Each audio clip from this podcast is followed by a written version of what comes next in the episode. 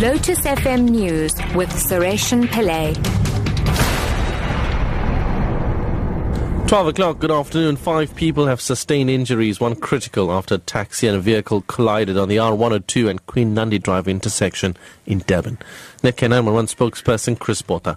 Well, this morning about 7.30, paramedics raced out uh, to the intersection of R102 and Queen Nandi Drive, where a taxi and a motor vehicle collided. There was a total of five people injured, a female and a 20 sustained critical injuries. Paramedics treated them on scene and then transported them through to various hospitals for further care. Firearms, including an AK-47, have been recovered and two suspects arrested at Msinga near Greytown in KwaZulu-Natal. This after more than 20 firearms were recovered at Klitsdrift in the same area last week. Police spokesperson Thulani Zwane says this is as a result of their Operation Fiela, aimed at getting rid of the illegal firearms in the province.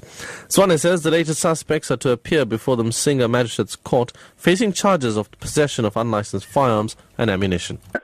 Went to the first house where they recovered a total of four firearms. All these four firearms were AK-47, 303, and pistols. They arrested a woman and charged her for possession of unlicensed firearms. They further went to another homestead where they recovered uh, two firearms as well, and they arrested another suspect. All these uh, arrested suspects were charged for possession of unlicensed firearms.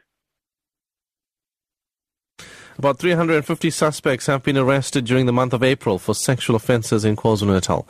Various family violence, child protection and sexual offences units in the province investigated sexual-related offences. Provincial Police spokesperson Jay Naicker explains. During the same period, 51 suspects were convicted by various courts in the province after they were found guilty of sexual-related offences. Of the 51, six received life sentences and the rest received a total of 412 years imprisonment. Three women have been injured after a gas cooker flared up at a school in Fourways, north of Johannesburg this morning.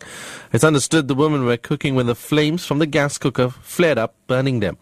ER24 spokesperson Russell Meiring says paramedics were called to the scene to assist. Paramedics discovered that two women had sustained moderate to serious burn injuries to their face and arm, while the third had sustained minor injuries, uh, burn injuries to her arms paramedics took over the treatment uh, as well as providing the patients with advanced life support intervention.